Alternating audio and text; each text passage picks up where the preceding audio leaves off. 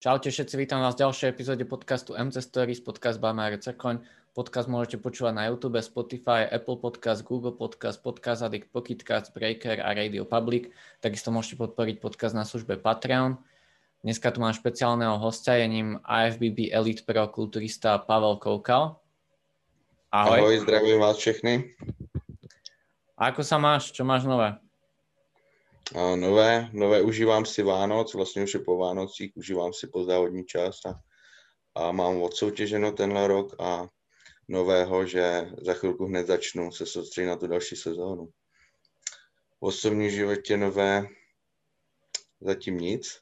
Tenhle rok 21 bude takový zlomový, takže ten 2020 přešel, takže tam není za zmínku moc co a ve sportovním odsoutěžil jsem, vlastně tuhle sezónu jsem byl pod novým trenérem Tomášem Burešem, takže, takže to vidím jako velký krok v té pomyslné kariéře sportovní a hodnotím to brutálně pozitivně, jakoby, že, že vůbec ničeho nelitu, naopak jsem hrozně rád, že jsem do toho šel, že mě to posunulo. A to je tak všechno, čo bych, co bych řekl, že je nového.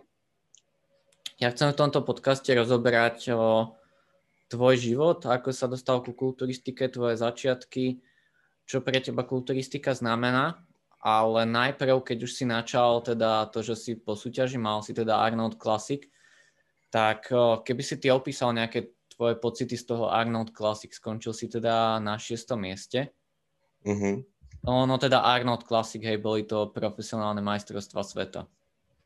Já se usmívám, protože my jsme to tady teďka rozebírali, než jsme to zapli hodnotím to, byla to super soutěž, jsem hrozně rád, že vlastně po Praze jsem měl dvě možnosti, soutěžil jsem v říjnu na Diamond Praha a potom jsem měl dvě možnosti, buď to vlastně uh, přestat s dietou, začít nějakou regenerační fázi a uh, hnedka vlastně se chystat třeba na další rok, anebo jsem si vlastně dal do hlavy, že, že nechci prostě se s tou formou rozloučit, že bych chtěl ještě tenhle rok vyzkoušet někde využít takže za dva měsíce byla, byl vlastně nahlášený Arnold Classic, takže jsem rád, že jsem vlastně tvrdohlavě, i když byla ta karanténa a všechno, si, si řekl, že tu přípravu zkusím dál podržet. A ta soutěž byla super, jo, jsem hrozně rád, že jsem to udělal. Zacestovali jsme se do Španělska a byla, byla, uskutečnila se, což byla vlastně hlavní, že se vůbec uskutečnila v té době a jak ji hodnotím, byl jsem trošku zklamaný z výsledku, jo. I když byl jsem vlastně 6. z 16, byl tam vlastně docela, docela dost konkurence, nikdo z těch borců nebyl vyloženě špatný, ale můj sen bylo to, ta to pětka, vlastně to finále pomyslný, takže z toho jsem byl trošku zklamaný, pak jsem to rozdýchal a, a soustředil jsem se dál vlastně. Užil jsem si Španělsko, Barcelonu jsme si prošli, a vlastně za dva, za tři dny jsem už šel na trénink zad, abych dohnal tu slabinu, kterou mi na těch soutěží vyčítají, jo. Takže hodnotím ji pozitivně a určitě mě posunula. Když jsem v ten moment byl naštvaný, tak mě zase posunula a tu formu jsem měl de facto nejlepší ve svém životě. Vzpomenul si, že si začal teda spolupracovat s Tomášem Burešom. Odkdy mm-hmm. začala ta spolupráce? Vlastně celou letošní sezónu už v objemu, to znamená na jaře jsem za ním, za ním jel a řídili jsme vlastně i ten objem spolu a pak celou tu dietu, takže de facto celou, celou soutěžní sezónu jsem tuhle pod ním a jsem za to hrozně rád, jsem mu hrozně vděčný, že mě vlastně vzal pod ty křídla, protože já jsem chtěl vždycky zkoušet, jakoby, jo. Chtěl jsem zkoušet ty různé závěry a to jsem v předešlých rokách jsem měl pořád jakoby na jistotu, pořád ten stejný způsob. To mě trošku začalo vadit, takže jsem tenhle rok odsoutěžil tři soutěže a po každý s trošku jiným závěrem. A za to jsem hrozně rád, že jsme po každý vyzkoušeli trochu něco jiného, co se týče soli, vody, jídla v tom závěru a po každý to vypadalo trošku jinak, takže tohle mě hrozně bavilo.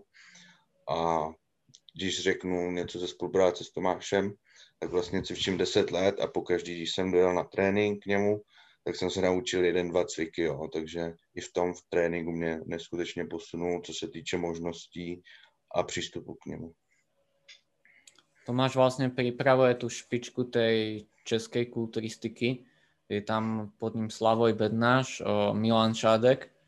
Mm-hmm. Ako sa ti pripravuje pod trénerom, keď vieš, že v podstate sa stará o tú, o tú top z tej českej kulturistiky? Je to tak, jak říkáš vlastně v Česku. V Česku jsou všechny ty největší jména pod ním. I tam Vojta Koritenský jezdí vlastně třeba. No, pro mě byl úplně úspěch, že, že mě řekl jo na tu první schůzku, že, že se na mě podívá, že to zkusí a pak vlastně, že teda uh, tu sezónu se mnou taky zkusí, takže to byl pro mě i takový malý úspěch a v ten moment jsem si uvědomil, že už se počítám jakoby, že už ne, nesoutěžím na kondičkách a že už vlastně na nějaký ty úrovni jsem, abych ho mohl oslovit, takže jsem mu za to hrozně vděčný a je to bomba vlastně, když se tam střídáme s klukama, tak to je mega pocit, jo. Když, když za tebou jde třeba ten Milan Šádek na trénink s ním, anebo, nebo zrovna odjíždí Slavoj, tak to je super. o, musel si teda podržať tú formu dva mesiace od toho Diamond Cupu až na, ten, na tie profesionálne majstrovstva.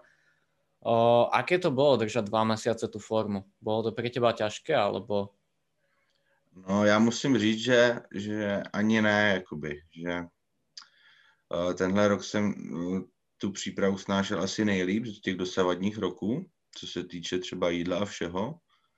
A de facto mě ta příprava naopak v té době, v té karantény a v té době, co se teďka děje, tak mě držela takovou tu uh, čistou hlavu, že, že jsem měl aspoň něco, na co můžu upnout myšlenky, když člověk nemá už vůbec nic, když je zavřený doma, tak jak zmagoří. Jo. Takže já jsem byl vděčný, že aspoň pokračuju v té přípravě, že není mým úplně nejhlavnějším problémem to, co všichni řeší, ale že pořád se můžu soustředit na tu přípravu, abych udělal dobře. Takže se mi snášelo hodně dobře a, a i když jsem měl třeba uh, méně jídla než předešlý roky trošku, tak jsem byl na tom fakt daleko líp a nevím, čím to je, asi kombinací všech faktorů, ale snažila se mě daleko líp môže byť, takže aspoň ako hovoríš, tak si nemyslel na tie veci. Ako teba ovplyv, ovplyvnila táto doba pracovne? Ty vlastne pracuješ ako osobný tréner, že? Ano. No, ovlivnila mě úplně, jakoby, jo, že, že jsem přímo závislý na tom, aby byly otevřený fitka, takže ovlivnila mě úplně stoprocentně, že vlastně z toho letošního roku, půl roku de facto jsem neměl možnost třeba vydělávat nebo nejet na 100%, takže prostě je to znát a už se to už jakoby v hlavě to řešíš, jakoby co bude dál. Kdyby to bylo další rok, tak to asi takhle nejde, jo? že prostě už jsem přemýšlel, jestli nebudu muset změnit zaměstnání, jestli nebudu muset začít dělat něco jiného a neobstarávat prostě domácnost jiným způsobem, takže kdybych to tak musel začít dělat, tak se to asi taky projeví v budoucnu na té výkonnosti, takže určitě nějakým, nějakým způsobem jsem na to myslel, nějakým způsobem to zásadně ovlivňuje, co, co, co, co dělám. Ešte počas tých dvoch mesiacov, uh, ja čo poznám ľudí tu zo Slovenska, čo išli na Arnold Classic, tak mali také problémy, že v podstate ten Arnold sa presunul zo, z Barcelony do Sevilly. Ze Sevilly do Barcelony. No naj, najprv, najprv, počkaj, nie, najprv mal byť v Santa Suzane, nie?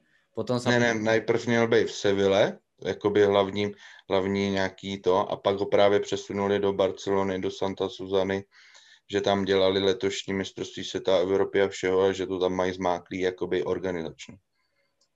Jo, ale původně měl být Seville a vím, že právě lidi měli letenky do Seville už nakoupený třeba.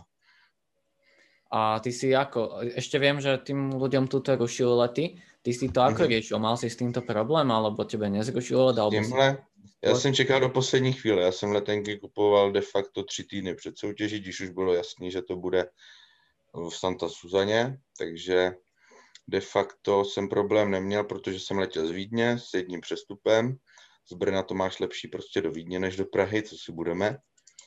A, a z Vídně už jakoby moc problém nebyl, až na to, že teda tenhle rok jsem si vybral všechno, co šlo. Vlastně den před odjezdem jsem píchl kolo, takže jsem v superce ještě řešil výměnu kol na autě a ještě jsem tam dával rezervu. A ve Vídni se nám spozdilo letadlo, takže ve Frankfurtu jsme měli 20 minut na přestup. A my jsme to stihli, ale naše kufry to nestihly, jo, takže jsme doletěli do Barcelony bez kufrů. Poprvé v životě jsem, jsem si okusil, jaký to je a měl jsem tam vlastně všechny věci, co jsem potřeboval na závody, barvy, plavky, nějaká kuchyňka, jo, co si potřebuješ navařit. Takže jsem čtyři, tři a půl nebo čtyři hodiny jsem čekal ještě v Barceloně na, na kufry, než mě přiletí dalším letem, takže se to trošku zkom... Takže ty si řekneš, že letíš do Barcelony, ale de facto jsme tam z Brna cestovali 17 hodin třeba, 18. Jo. A to máš blbou cestu do Barcelony, jo. To není do Thajska. Takže, ale oproti jiným, co, co si museli na poslední chvíli kupovat třeba za 30 tisíc letenku, tak my jsme z toho vyvázli úplně v pohodě. No ináč, a te, teraz to cestovanie, proste ľudia by si mysleli, že, že keď necestuje toľko ľudí, že budú lacnejšie letenky, že sa bude lepšie cestovať a práve naopak, no je to úplne mm.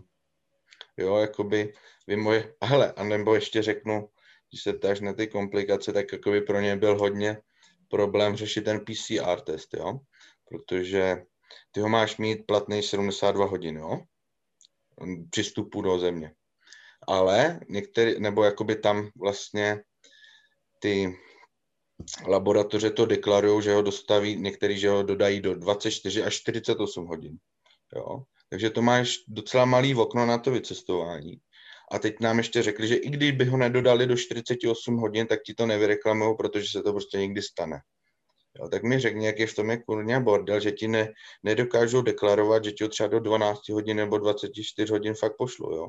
Že fakt, jo, že fakt tam jakoby s tím PCR testem máš hrozný problém a když ti vyjde negativní nebo pozitivní, tak jakoby ty zjistíš den před odletem, že neletíš, jo. Takže prostě a to se vlastně Alešovi Burzovi, když to řeknu dál na Turo, tak opozdil ten PCR test a kvůli tomu musel přebukovávat letenky a ten právě doplatil šílenou částku na to, že, že mu nestihli dodat ty PCR testy. Jo.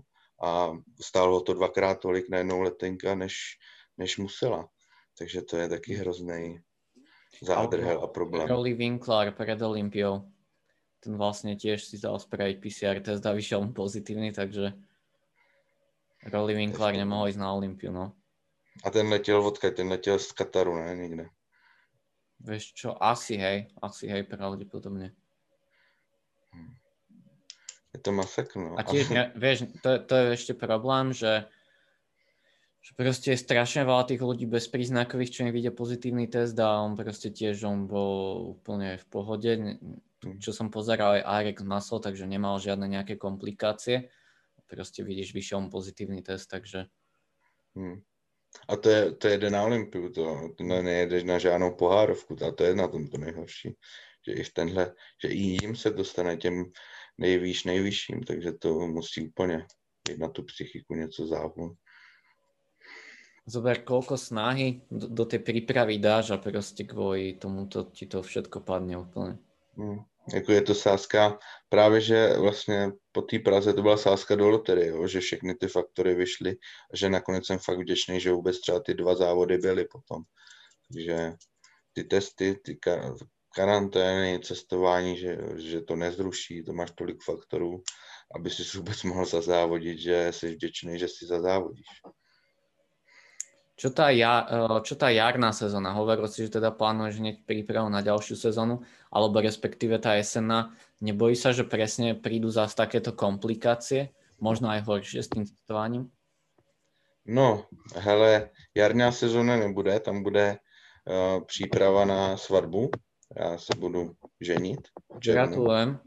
Děkuju, takže jakoby to bude moje hlavní jarní příprava ale chci si určitě zasoutěžit na podzim. Já každý rok soutěžím po roce na, na ten podzim a vyhovuje mi ten rok, že to je taková adekvátní doba na tu kulturistickou přípravu.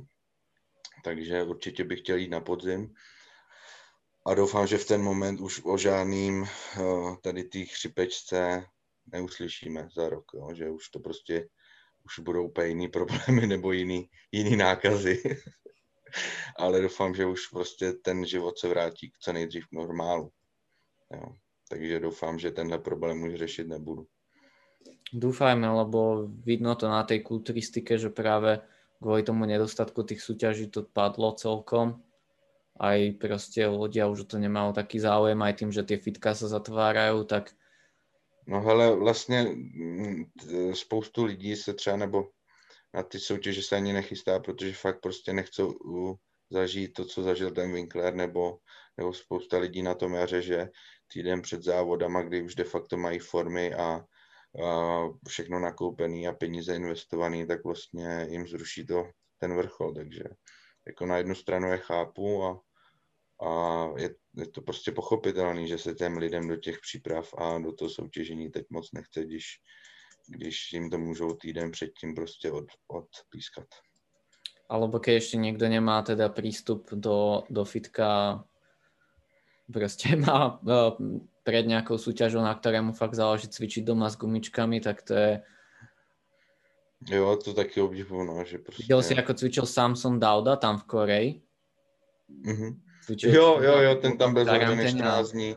No, cvičil, cvičil tam s expandermi, no, na hotelové izbe a to si vím, že jakoby to jsou profesionálové, jo, že prostě to není žádný běžný cvičenec, to se jde protáhnout, ale že se tohle děje profesionálům, to je na tom takový to ab absurdu mně přijde, že prostě se nedá zabezpečit, aby on si někde zacvičil třeba ten Dauda, nebo, nebo nevím, je to celý na hlavu a doufám, že už fakt to nebudeme muset řešit tady toho. Teraz keby sme začali tým tvojim takým životopisom, tou tvojou autobiografiou, ako si sa ty dostal ku kulturistike, aké športy si robil pred kulturistikou, kedy prišla taká tá, kedy prišiel taký ten plamen, že začne s tou kulturistikou? No, takže začnu těma sportama, jaký jsem dělal. Od malička jsem sportoval, ale byl jsem spíš na ty kolektivní sporty. Hrál jsem tu nejnižší vesnickou ligu ve fotbale, jo, to mě bavila.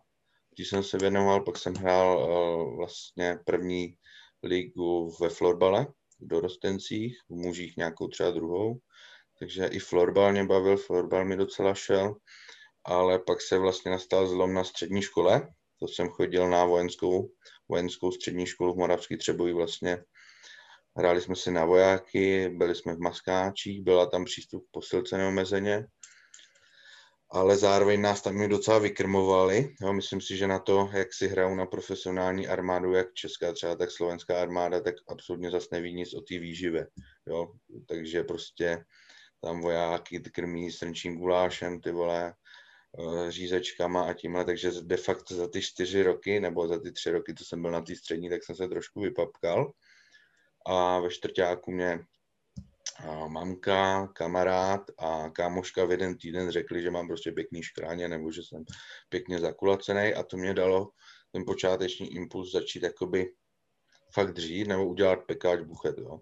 Do té doby jsem v prvák až třetíák jsem cvičil dvakrát týdně kozy bench, kozy záda, kozy bench, nebo kozy bicá, kozy záda, kozy biceps, kozy záda. Pořád jsem vlastně cvičil dvakrát týdně a hlavně aby tam byly kozy, že jo a tak to nepočítám za ty začátky cvičení, počítám to až v tom čtvrtáku, kdy jsem fakt začal řešit jídlo, začal jsem si vozit snídaně, tam bylo, vlastně to byl intra, měl ti od rána do večera ti nachystali jídlo, jo, ty snídaně, všechno, takže když jsem se tam vozil snídaně, tak jsem byl za exota.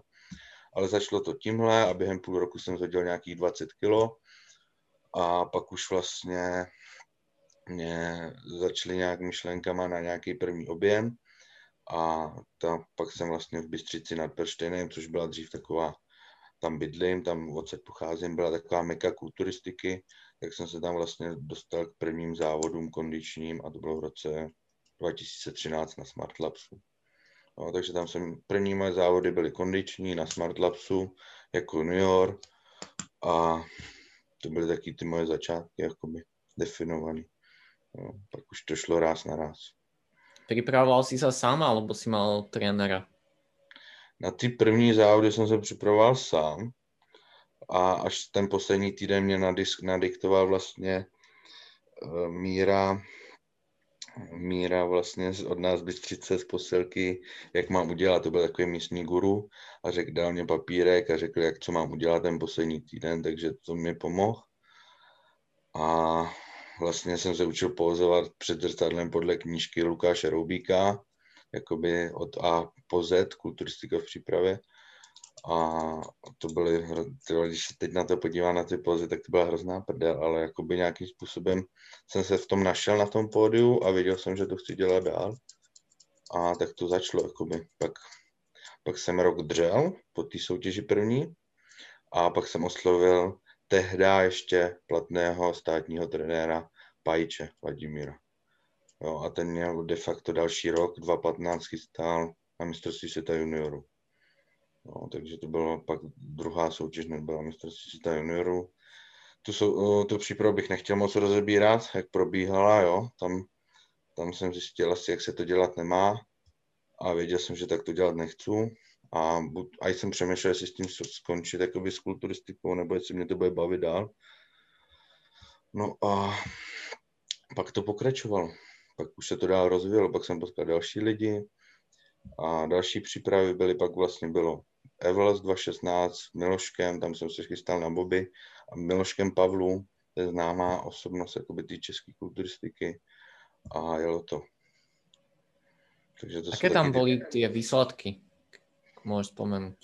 Na prvních třech soutěžích jsem byl po každé třetí. Jak na ty Smart Labs kondiční, tak na mistrovství světa juniorů v, kondiční, eh, v klasické kulturistice, tak pak, pak 2016 na tom Evels, to už byli muži do 80 kg. To byla taková velká soutěž tenkrát to Evels, takže na to jsem byl hrdý víc a víc. A tenkrát to mělo taky váhu jinou, a takže tam jsem byl po každý třetí. No. To bylo vtedy už Evels, či to bylo ještě Olympia amatér v podstatě? 2016 už to bylo právě Evels a tam vlastně, myslím, 2016 Pavel Beran získal profikartu tenkrát, nebo Hej. Myslím si, že 2016. Hej. Jo, a mě porazil Vlady Kozurenko, ten byl první a pak vlastně s ním soutěžil u absolutku. Jo, takže tenkrát to bylo jakoby docela našláplý to, to Evels. A pak jsem zažil rok teda, když už rozebíráme postupně ty roky, tak 2017 to byl propadák, tam jsem vlastně soutěžil na dvou soutěžích a ani jednou jsem neprošel eliminačkou, nebo do semifinále jsem ani neprošel. Ale to byl Arnold, klas, nebo Arnold Classic Europe a tam nás bylo snad 45 lidí v kategorii, tenkrát kulturistů, ne, ne fyziku, ne, ne bikin, ale kulturistů. Fyzikou vtedy bylo tuším nějak 60 něco. No.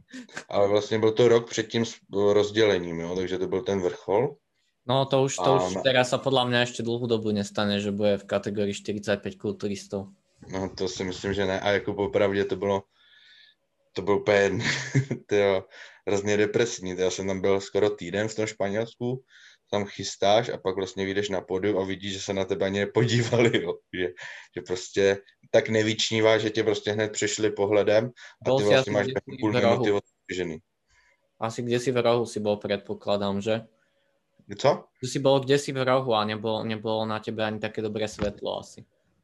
To nevím, ale vím, že ani v té řadě jsem prostě, já jsem uh, tenkrát šel do 90 kg, ale vlastně byl jsem po byl jsem tři týdny před soutěží jsem měl salmonelu, takže jakoby s váhovým limitem jsem problém neměl. Z čeho si dostal, on ťa stopnem tu salmonelu, myslíš, že z mesa, alebo? Určitě z nedovařeného masa kuřecího. Já jsem tenkrát byl, jsem začal nově dělat v nové práci tenkrát a chystal jsem si maso na celý den, vždycky jsem si to vařil jakoby odděleně ten, a tenkrát jsem začal to dělat na celý den a určitě jsem ho nedovařil, jakoby to kuřecí. Takže to jsem pak ležel týden v nemocnici a, a ty vole, kolegu tam, le, nebo toho, co tam ležel se mnou, tam po třech dnech mu dávali párky, jo, a, a žemlovku, takže prostě tady vidíš, jak to, jak to stravování je i v nemocnicích, nejen v armádě, ale i v nemocnicích o tom výpr. A, ale zasoutěžil jsem si, ale jako nevyšlo, formu jsem měl na prach, nikdy jsem tak vyřezaný nebyl, ale prostě ty kila tam chyběly, jo. Že prostě jsem měl třeba 83 a tam soutěžili krásný 90 kilový, jakoby o hlavu menší, takže to podle toho vypadalo, no. Takže tam jsem měl takový rok demotivační, že jsem ani jednou si nezasoutěžil v tom semifinále. A týden potom byla Evels 2017, u nás bylo myslím 16, 17 a taky jsem neprošel, byl jsem nějaký 12, 11, jo, takže tam bylo takový neúspěch. Ako sa strával v té nemocnici? No popravdě tam do mě rvali žemlovku, rohlíky a, a bylo to pořád horší, jako by ta nemoc. Ale pak mě propustili ven a poradil mi tenkrát můj tehdejší trenér vločky s hydrem a já jsem během jednoho dne byl schopen utrávit třeba tři čtvrtě toho příjmu, co jsem byl zvyklý. Takže stačilo jenom se správně nastavit nějaký, nějakou tu stravu, lehce stravitelnou pro tu slinivku, tenkrát třeba rozseklou nebo prostě pro žaludek a během dne jsem byl schopen trávit ty jídlo, když to, když jsem byl v té nemocnici, dal si z žemlovku, to má vysoký ten glykemický index, koplo ti to do slinivky a hned jsem běžel, jakoby. Takže v nemocnici jsem se stravoval tak, jak popisu a pak jsem došel domů a byl jsem pár dnů jsem to hned vrátil zpátky. Aké to bylo vtedy, že nebal si sa, že, že například z té přípravy nič nebude v té nemocnici? No, já jsem si to, mě jakoby spoustu lidí psalo, že to je škoda, že jsem byl nachystaný, že teda asi nic a já jim píšu, jak jako nic, já prostě jdu na, za tři týdny na závody. Já tam jdu, i kdybych, vole, měl mít toaletě jako zadku, takže jsem se to nepřipouštěl, že bych nešel. Jakoby už v nemocnici jsem věděl, že prostě půjdu, ať se děje, co se děje. To je mega. I kdybych měl být poslední, což jakoby se de facto splnilo, ale, ale každý ten závod tě posouvá i tou zkušeností, i tím výsledkem, ať to je pozitivní nebo negativní. Vždycky i ta negativita tě má posunout nebo nějakým způsobem uh, připravit dál. V 2018 to ako vyzeral? Co tam bylo? 2018 tam bylo zlomový, že tam jsem získal svoji profikartu, jako to Elite Pro. Tam jsem měl soutěžit s Milanem Obořilem, na což jsem byl můj takový sen, jakoby tenkrát, můj idol, 2018, ale zavolali mi, jestli nechci letět soutěžit do Číny. Svaz, že tam prostě soutěž, pozvali svaz, že vybírají dva reprezentanty, takže místo, abych jel do Rakouska na Diamond Cup, tak jsem letěl do Číny si zasoutěžit a to byla asi moje nej, jakoby taková, ne nejprestižnější, ale taková ta soutěž, na kterou nezapomeneš, protože ty Číňani do té nasypali hrozný prachy. A já mám doteď medaile a ta, já ti klidně dokážu dnes ukázat, ale to vypadá jak z Olympie, jo, ta medaile. A nebo jsme soutěžili proti rozsvícenému tomu čínskému chrámu. My jsme měli pódium proti němu, takže když soutěžil, tak se zdíval na ten obří chrám nasvícený. A to byl asi nejpůsobivější, uh, nejpůsobivější pohled jakoby z toho soutěžení, co jsem, co jsem měl. A tam jsem byl třetí v kategorii. Pak jsme postupovali do superfinále, tři nejlepší z každé váhovky a tam jsem byl dokonce druhý, takže jsem si dovezl i třeba pěknou výhru finanční a tam mě tenkrát profikarta utekla, tam mu získal jen vítěz, ale poznal jsem vlastně tu Čínu a, a pak jsme vlastně pašovali třeba ty prachy ještě domů, takže jsem měl zážitek, takže jsem se na letišti bál, abych to převez, aby se mě tam nenechali, ty vole. takže jsem to dal do grilu kontaktního, schoval a prostě takovéhle zážitky z toho máš. Oni ti to normálně tam v hotovosti dali? Oni normálně, tam to bylo tak, že si skoupil letenku za svoje Oni ti měli proplatit, ale oni ti proplatili v jejich juanech. To stejný i výhra. Oni normálně ty slezl z pódia s šekem, jakoby tím, i, co evokoval tu výhru. A normálně slezl z pódia, oni ti ho vytrhli a dali ti obálku plnou peněz, ty vole, těch jejich stovek, protože oni největší, největší bankovku mají stovku, takže když ti vyplácí 20 tisíc, tak to vypadá hrozně, jakoby, jo. Hmm takže ti dali obálky plný prachu a na naše to nebylo tolik, ale prostě to přišlo jako hrozná morda, tam si to ty lidi ani nevydělali. Takže ti to dali v hotovosti a zároveň zákaz vyvážet z Číny hotovost tu jejich. No, takže jsme se fakt na letišti báli, aby prostě to neřešili, aby tě nechali odjet a aby tě tam někde prostě nedrželi. Pak vlastně byl nějaký Diamond v Polsku, a týden na to byla ta soutěž Fitness Mania Classic 3, kde jsem absolutně vyhrál a získal profikartu, takže to byla taková zlomová, zlomová událost v té kulturistice nebo v tom 2018 roce. 2019 to byly čtyři profi soutěže. Vlastně na svý první profi soutěži jsem vyhrál v Řecku. A pak bylo Finsko, Madrid a mistrovství světa profesionálu, takže Takový v tom 2019 jsem měl takový krásný rok na ten start a teď 2020 taky, taky super rok. No. Praha, Opava a ten Arnold, jak jsme zmiňovali hned na, na začátku. Ako vyzerala tá príprava do tých profíkov versus tá príprava v tých amatéroch? Vnímal si to väčšou motiváciou? Bolo to pre teba rozdielne? Alebo to bolo to isté, že si šiel na plný plyn aj v amatéroch, aj v profíkoch? To tak jsem zaskočený, jakoby asi bych nepoznal, nepoznal bych asi rozdíl, když bych to řekl. Já vždycky tu přípravu dělám, nebo se snažím dělat tak, aby mě prostě bavila. Abych z toho měl nějakým způsobem radost, aby to prostě mě bavilo a zároveň co nejvíc říct, jakoby. Je pravda, že třeba teďka tom 2.20 mě Tomáš ukázal zase ty tréninky, jak jde udělat zas víc jak dřít, že jsem si myslel, že dřeš, ale nedřeš, ale totiž vždycky někdo může takhle ukázat, že nebo posunout ten tvůj práh toho vnímání toho tréninku, takže to, to věřím, že se mi v té budoucnosti třeba ještě párkrát stane. Ale takhle, že bych jakoby to nějak rozlišoval amatéři nebo profíky, to v hlavě jsem nerozlišoval. Jako neřekl jsem si, že v amatérech si můžu dát něčeho kousek a v profíkách ne, takže to s tím problém vůbec nemám v dietě, jakoby s nějakýma ulítávačkama. Buď to mám od vedení, od trenéra dovolený se nažrat, nebo prostě nemám a, a je mi to jedno. Může být. A teda z těch profi súťaží je tam vyhratá ta jedna, to, to Grécko. A aké, a, aké pozície si ještě mal v tom 2019? Jsem byl třetí v tom Finsku. Tam byl Mika, druhý byl Roman Vavrenčan váš a já třetí. A tam vlastně byl tenkrát, jsem si s nima zapozovat v porovnávačce, co se mě splnilo. Takže tam jsem byl taky nadšený, spokojený. A, a...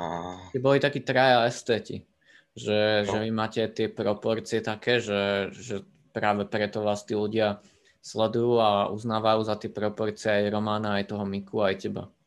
Že je to také estetické. Jakoby fakt jsem byl rád, že mě tam k ním dali a že jsem si s nimi mohl zapozovat v těch pozovačkách a že jsem aj viděl to srovnání, že někde, někde už se jim třeba přibližuju, někde ještě je třeba přidat, takže za to jsem byl vděčný. Jo, takže, a to je vždycky tak. Vždycky ještě porovnávaš s tím, co trošku zlížíš, tak Eh, seš rád, že někde je dotahuješ a seš rád, že vidíš, kde je nedotahuješ. Jo. Pak vlastně byl Madrid, tam nás bylo snad 25 závodníků, nebo jakoby zase velký, úplně množství, co jsi nechápal, a tam jsem byl še, eh, šestý nebo sedmý, teďka nevím, šestý.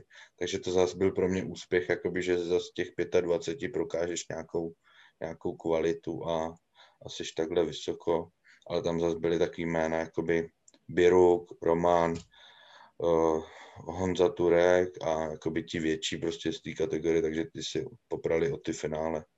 A pak bylo mistrovství světa a, a tam už, jakoby, tam už se hráli jiný housle.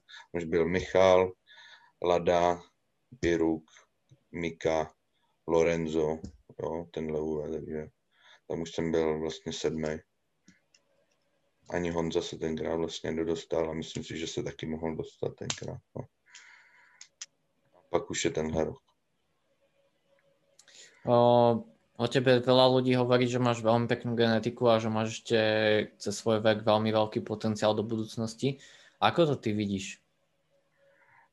Takže za prvé toho si vážím, když to někdo takhle vidí a jsem za to vděčný. A, a jak to já vidím, jakoby, když to řeknu blbě, v tom posledním roce nebo dvou to slýcháváš, jakoby slýcháváš to od různých lidí z různých směrů, ale na jednu stranu tě to hrozně těší, ale na druhou stranu si to třeba vůbec nechci připouštět do hlavy a vůbec na to jakoby nějakým způsobem nemyslet a brát se pořád stejně, protože, protože nech, myslím si, že to je taková zhouba, když, když tě to ovládne, že ty seš když ty seš ten jakoby potenciál nebo něco, prostě se beru pořád stejně a když to někdo řekne, tak mě to potěší.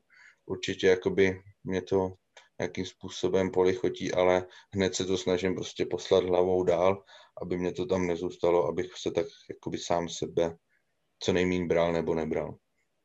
No, jakoby, takže tak, ale samozřejmě jakoby časem ty, ty cíle, nebo ty cíle, nebo ta důvěra ti trochu roste a mám už teď trošku vyšší cíle, než, než jsem měl třeba před třema rokama, před čtyřma. Jo. Mám už prostě cíl si něco dokázat v tomhle sportu, takže v tomhle mě to třeba trochu ovlivnilo v těch cílech. Ale určitě ne v tom pohledu jsem sebe sama. Můžeš prezradit ty cíle? Já ti to řeknu. Když jsem, když byl poslední Evos, bylo 2.18 tuším, Hej, 2019 nebylo. Jo, tam soutěžil Slavoj, Pavel a všichni tihle. Jsem to sledoval s úžasem, jo. Já jsem byl tenkrát na stánku Evels, měl jsem formu kvůli tomu, že jsem taky soutěžil. Pam, pamätám si, no, byl jsem na 2018 Evels. No. Takže vlastně tam jsem pozoroval, jak Slavoj soutěží, jak, jak Pavel Beran soutěží a soutěží s těma nejlepšíma, stále vedle Winklera, stále vedle Osladila, stále prostě vedle... Nathan Diáša. A to tě najednou úplně řekne, že ty vole, tohle, a v ten moment jsem si uvědomil, že tohle chci dokázat, že chci si jednou stopnout vedle těch, vedle té topky a nepřipadat si prostě třeba jako amatér nebo jako výkonnostně o pět tříd jinde. Co vedle nich stát, třeba s hlavou styčenou a vypadat vedle nich dobře. Že by se dalo diskutovat, dalo diskutovat prostě, jestli to jo nebo ne.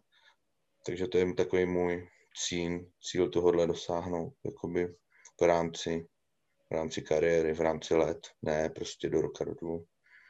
V tomhle tom zase prostě nejsou nějaký sprinter, že prostě vím, že to všechno má svůj čas a že ten čas ještě přijde, že to je maraton a že to je o té dlouhodobý přístupu a dlouhodobým práci. Takže takhle to beru. Jsem se trochu otevřel. to, to je super a som veľmi rád aj za Slavoja, aj za Pavla, že tam vtedy na tom Evels fakt proste boli rovnocenní, že, že fakt ne, nebola to iná trieda, vieš, že sa to dalo porovnávať. A Slavoj takisto teraz v tom Rumunsku, tak proste ľudia ho porovnávali normálne s Reganom Grimesom, že proste ešte že hovorili o Reganových nedostatkoch a porovnávali ho so Slavom, takže to je úplne mega chci říct, že jakoby, když bychom třeba zabrousili do motivace, jo. Já nejsem takový, že bych sledoval videa motivační nebo, nebo četl časáky, rozhovory, ale mě spíš motivovali lidi, jakoby, jo.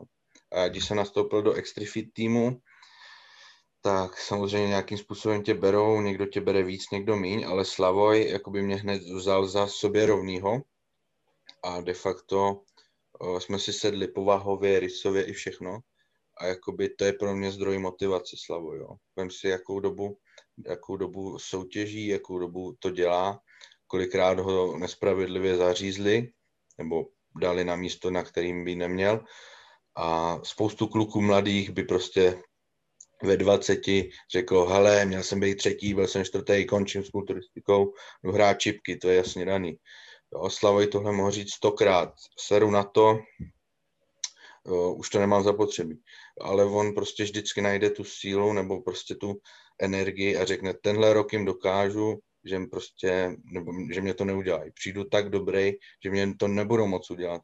A tohle na něm obdivu, že prostě pořád má v sobě elán více jak 20 letý kluci, takže třeba takový zdroj motivace je nejvíc pro mě Slavoj a jak zmínil, tu formu v Rumunsku měl tak dobrou, že si že jako nebudeme rozebírat, jak to dopadlo, víme, jak to dopadlo a myslím, že ho právě mohli porovnávat s tou topkou, top 3, jakoby, že tam měl být někde usazený a tu formu měl taky brutální, jo, takže, takže Slavo je pro mě dobrý kamarád a vždycky za ním rád jednu třeba na trénink nebo pro radu pokecat, takže, takže tak. On prezradil ty zkušenosti z toho Rumunska v, v podcaste so mnou, takže kdo počúva, to môže tam určite vypočuť a išiel tam dozaj do tej motivácie a práve o tom, čo mu tá kulturistika dala, prečo ho to tak baví. Takže je to dvojhodinový podcast, takže ak vás toto zaujíma, tak určite si ho vypočujte. A čo sa týka ešte takej tej tvojej motivácie, ty si taký skromný, teba veľa ľudí považuje za takého proste, že na nikoho sa nehrá, že aj ty máš ten tvoj citát, že be humble, ja to mám. Čo, to, čo o tej tvojej skromnosti a o tej motivácii, ako ty napríklad vnímaš to, keď niekto uh, je taký, že není pokorný a že toto idem vyhrať a hovorí takéto reči? mm, tomuhle, jo. Jak říkal, já mám na tom tričku Be Humble, je to i taková do budoucna prostě citá značka nebo něco, co bych se chtěl prezentovat. Znamená to být pokorný, jo. A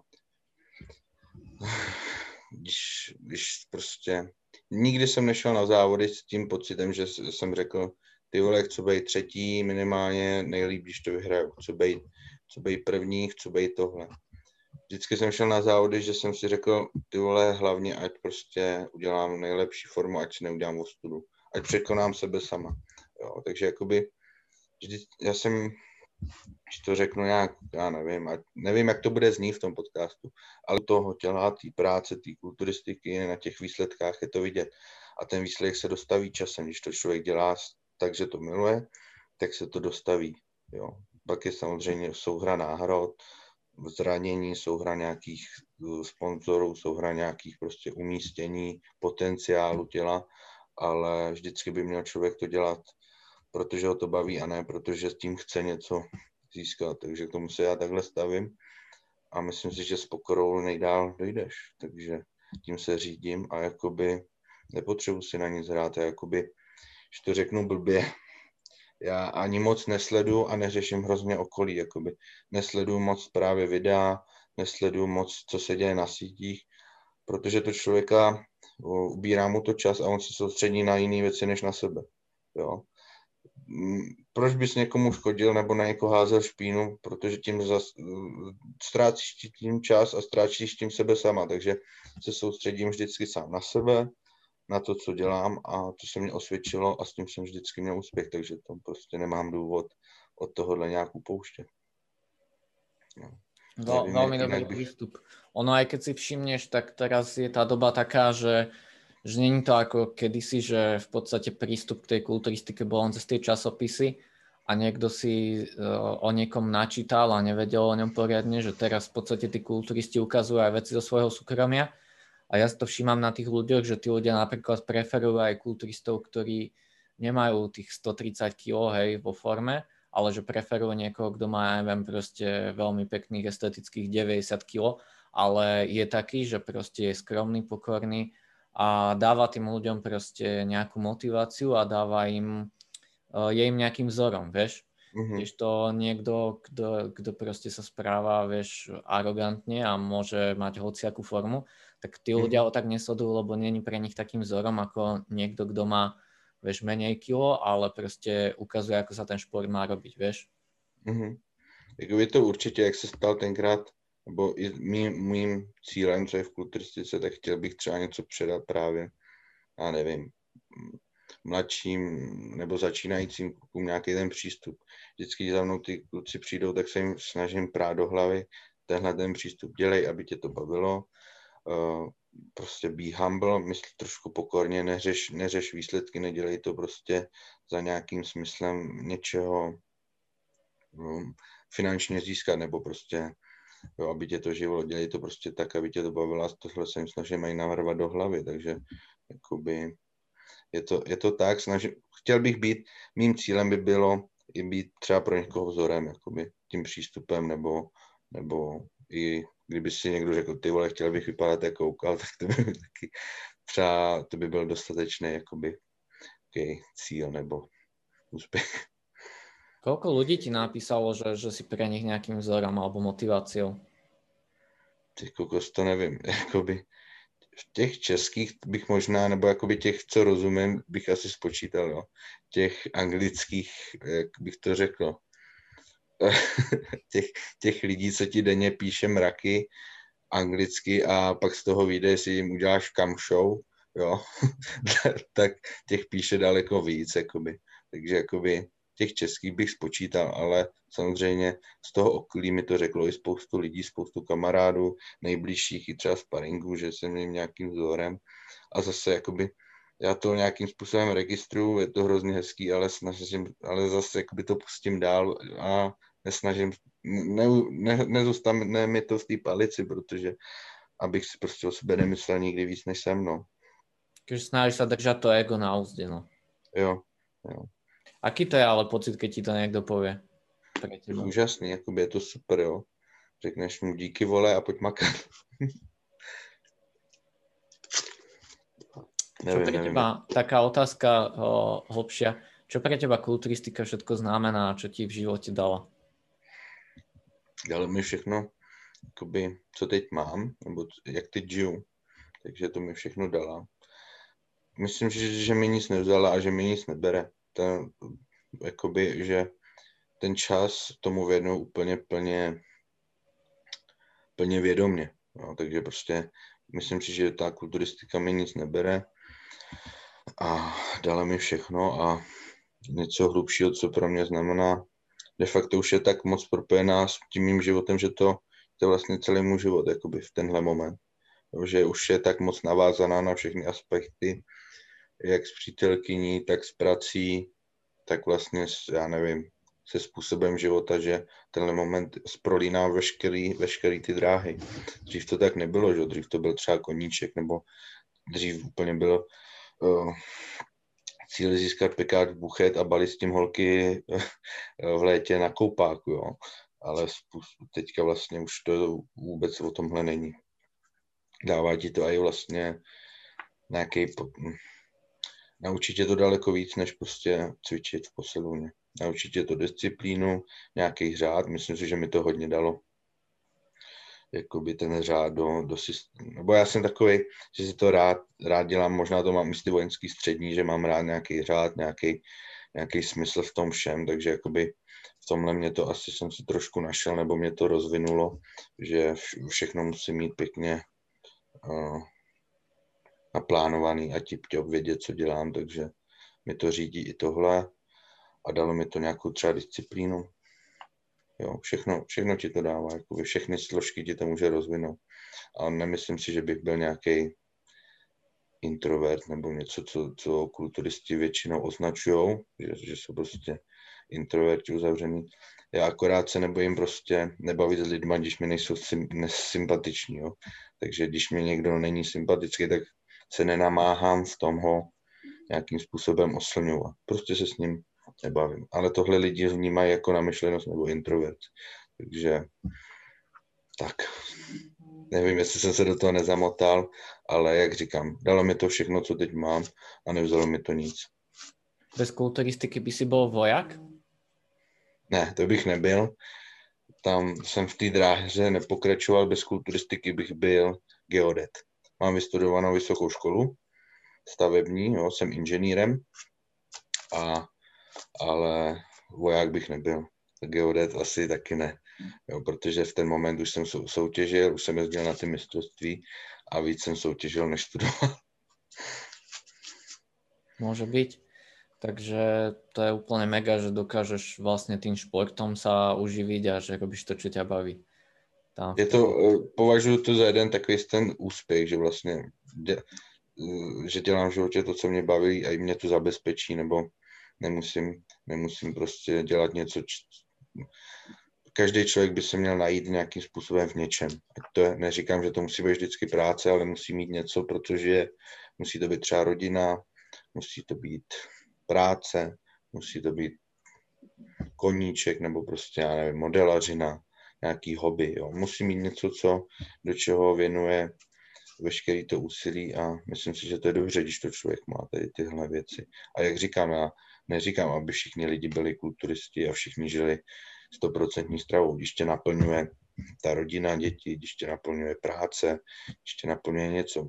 Ale já úplně nesnáším jakoby ten flegmatický nic, jakoby ničeho nedosáhnout, nic, nic nedělat, oddělat si v práci svoje, na ničem nemyslet, přijít domů, vypít lahváče, jít ven si zahulit s lidima. Tady tohle trošku odsuzuju a to mě je nesympatický, jakoby nemít žádný takový vyšší cíl nebo smysl něčeho dosáhnout, nebo sebe rozvoj, nebo rozvoj něčeho. Presne, ja to, ja to tak tiež vnímam. V podstate mm, život je obrovský dar, proste to uh, veľa ľudí nemá, nemá tu šancu proste žiť. Uh, v dnešnej dobe je strašne veľa tých zdravotných problémov, čo všelik mm-hmm. doma a proste mne to príde tak, že, že tí ľudia si to nevážia a ako ty hovoríš, odrobia si kde si zápasom, večer si zapnú telku, otvoria si pivo a proste idú spať a nemajú žiadny v podstate nejaký zmysel toho života. Mm. Proste pracovať, nech, nech majú za čo jesť a otvoriť si pivo a spať. Jo, a jak říkám, jakoby nemusí to být prostě jednotný cíl, ale aspoň něco, nebo prostě myslím si, že, že jak říká, že si toho neváží, no, že, že spoustu lidí by a jak říkám, v dnešní době ještě spoustu lidí řekne, to bych mohl, nebo to, kdybych dělal, kdybych byl trenér, tak to mám taky. Tak já říkám, dnešní je doba taková, že může každý dělat cokoliv. Ty můžeš být, ty vole, ty když budeš chtít, tak můžeš být raketový inženýr. Jakoby dnešní doba tě neomezuje tím, co chceš dělat a čím chceš podnikat, co být. Takže jakoby tohle já třeba odsuzuji, když mi někdo řekne, kdybych dělal to, co ty, tak to mám taky, tak to dělej. Jo, není jednodušší odpověď. Jakoby. A väčšinou, dneska... to, väčšinou to bude presne ten, čo príde z tej, z tej nejakej práce na, na smeny, možno po nočnej, otvorí si vôbec to pivo, aby vôbec zaspal a vtedy si pozrie nejak možno Facebook, uvidíte tam a povie si, no, keby, keby toto robím, tak by som tiež tak no, vyzeral. No, kdyby chodil, on si řekne, kdyby, kdyby on chodil do fabriky, tak taky takhle necvičí. Jo, prostě nechápe, že já jsem si ten, nebo že ty lidi si do, můžou uspůsobit ten život, aby žili něčím jiným, nebo aby dělali to něco jiného. Uspůsobí si to tomu. Jo, já neříkám, že kdybych chodil na 5.12, že mám stejnou výkonnost jako teď, ale kvůli tomu jsem tu životní cestu směřoval k tomu, abych to takhle třeba zařízený měl, jo, nebo takže ty možnosti jsou v dnešní době neomezené. No je aj veľa tých kulturistov, čo fakt to mali pracovne ťažké, že proste, aby na tú kulturistiku zarobili, lebo tak keď nemáš sponzorov, tak proste je to tak, je to celkom drahý šport a proste tiež robili na smeny, mali možno aj tri práce, aby vôbec uh, tie náklady s tou kulturistikou spojené pokryli a vidíš, že dopracovali sa niektorí až na Mr. Olympia, čiže ako ty je hovoríš, tak. proste je to všetko len taký psychický blok. Hmm. Nejaká snaha akoby chtít to změnit, no. Chcel by si ty niečo odkázať poslucháčom môjho podcastu, prípadne bude to aj podľa mňa dosť fanúšikov z tvojej strany počúvať, takže keby si ty tvojim fanúšikom a mojim poslucháčom chcel niečo odkázať. Takže asi největší, co bych chtěl odkázat, uh, be humble. Nebuďte, nebuďte prostě, uh, nebuďte blbí lidi. Uh, řiďte se vlastním rozumem. Doufám, že vás to dneska bavilo. A cvičte nohy. nohy jsou základ. A prostě rád, rád jsem rád, že jsem mohl s tebou udělat tenhle rozhovor. Možná bych chtěl v vzkázat nebo poděkovat všem těm svým sponzorům, který mám, že mě podporují. Je to Extrifit, díky němu už vlastně jsem mohl obět tolik soutěží a mohl si, vlastně mám tu výkonnost, jakou mám, to si řekněme na rovinu, že mě prostě zásobuje tak, jak profi sportovec potřebuje. Takže za to velké díky Extrifitu. Pak mám nevím, jestli to můžu ukázat, ty CBD kapičky, jo, za to jim taky děkuju, že vlastně mě poskytují CBDčko a jim CBD.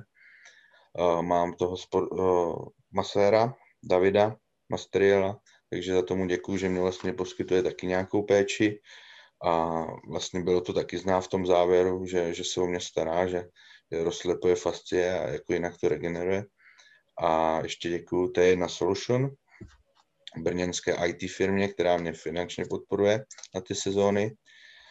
A hlavně děkuji vám všem, co nějakým způsobem baví ta má cesta, baví i třeba tvoje cesta, a co, co baví sledovat kulturistiku, protože vlastně my tohle, nebo tady tuhle prezentaci, tyhle podcasty, nějaký videa děláme pro vás, jo. jo takže za to vám děkuji, že nás sledujete, že, že vás bavíme, že nějakým způsobem se v tom třeba naleznete a jak jsem řekl, be humble, cvičte nohy. Môže byť. O, ja toto chcem dnes dať asi von, ak to stihnem, ak nie dnes, tak zajtra, že to sa bavíme o 31.12. alebo 1.1.2021, takže ja by som chcel všetkým popriať všetko len dobre do nového roka, veľa zdravia, šťastia, všetkého, čo treba, úspechov. Môžeš aj ty popriať svojim fanúšikom? Tomu se chci přidat taky hlavně všechno nejlepší do nového roku ať ten rok už vypadá trošku jinak, ať už ta 2020 se neopakuje a hlavně zdravíčko. Prostě to je nejdůležitější a to člověk třeba nejméně ovlivní. Myslím si, že eh, spoustu věcí si člověk dokáže zařídit, ovlivnit, vypracovat se, ale to zdraví na tom je vždycky prostě nějakým člověk způsobem závislý, takže to vám všem přeju a přeju to i třeba nepřátelům. Takže všem prostě. Tak, ja ti ďakujem, že si prijal teda pozvanie do podcastu. Chcel som už dlhšie s tebou nahrať podcast, lebo není tých rozhovorov s tebou na internete toľko, takže som veľmi rád, že, že sme to mohli spolu nahrať. Já si to moc vážím, že, že jakoby jsi mě to umožnil, že jsi mě pozval k tomuhle a jsem za to vděčný, že prostě, jak říkáš, zatím, zatím se nějak neobjevuju, nebo ani, ani ten zájem není, takže cením si toho, že jsi mě takhle vyspovídal a myslím si, že jsem se někdy otevřel až nezvykle moc na mě, jakoby, že jsem fakt řekl to upřímně. Môže byť, tak, tak to dneska ľudia vyhľadávajú, lebo proste dnes je tá doba taká, že proste ľudia chcú fakt všetko vidieť a chcú nahľadnúť do života tých profesionálov, takže ja ti ďakujem, že sa otvoril u mňa, ďakujem ti ešte raz a asi by som to takto ukončil, takže ďakujem všetkým, ktorí počúvali do konca. Ak sa vám podcast páčil, môžete tam napísať nejaký komentár a budeme veľmi radi, ak to zazdielate. Môžete to označiť na Instagrame, na Facebooku. Na Instagrame si Pavel koukal normálne, alebo koukal Pavel sa myslím. Koukal Pavel, koukal Pavel. Že môžete otegovať koukal Pavel, mňa Mário Podsečník Cerkon a cez Spotify to viete priamo do Instagramu zazdieľať, prípadne môžete spraviť screenshot a z hociakej tej platformy, z ktorej počúvate to dať. Takže budeme veľmi vďační, ak teda dáte vedieť, ako sa vám páčilo a tak, takýmto spôsobom nás delajte ten podcast ďalej. Takže ďakujem vám všetkým, ktorí ste to dopočúvali do konca. Čaute. Se, ahoj.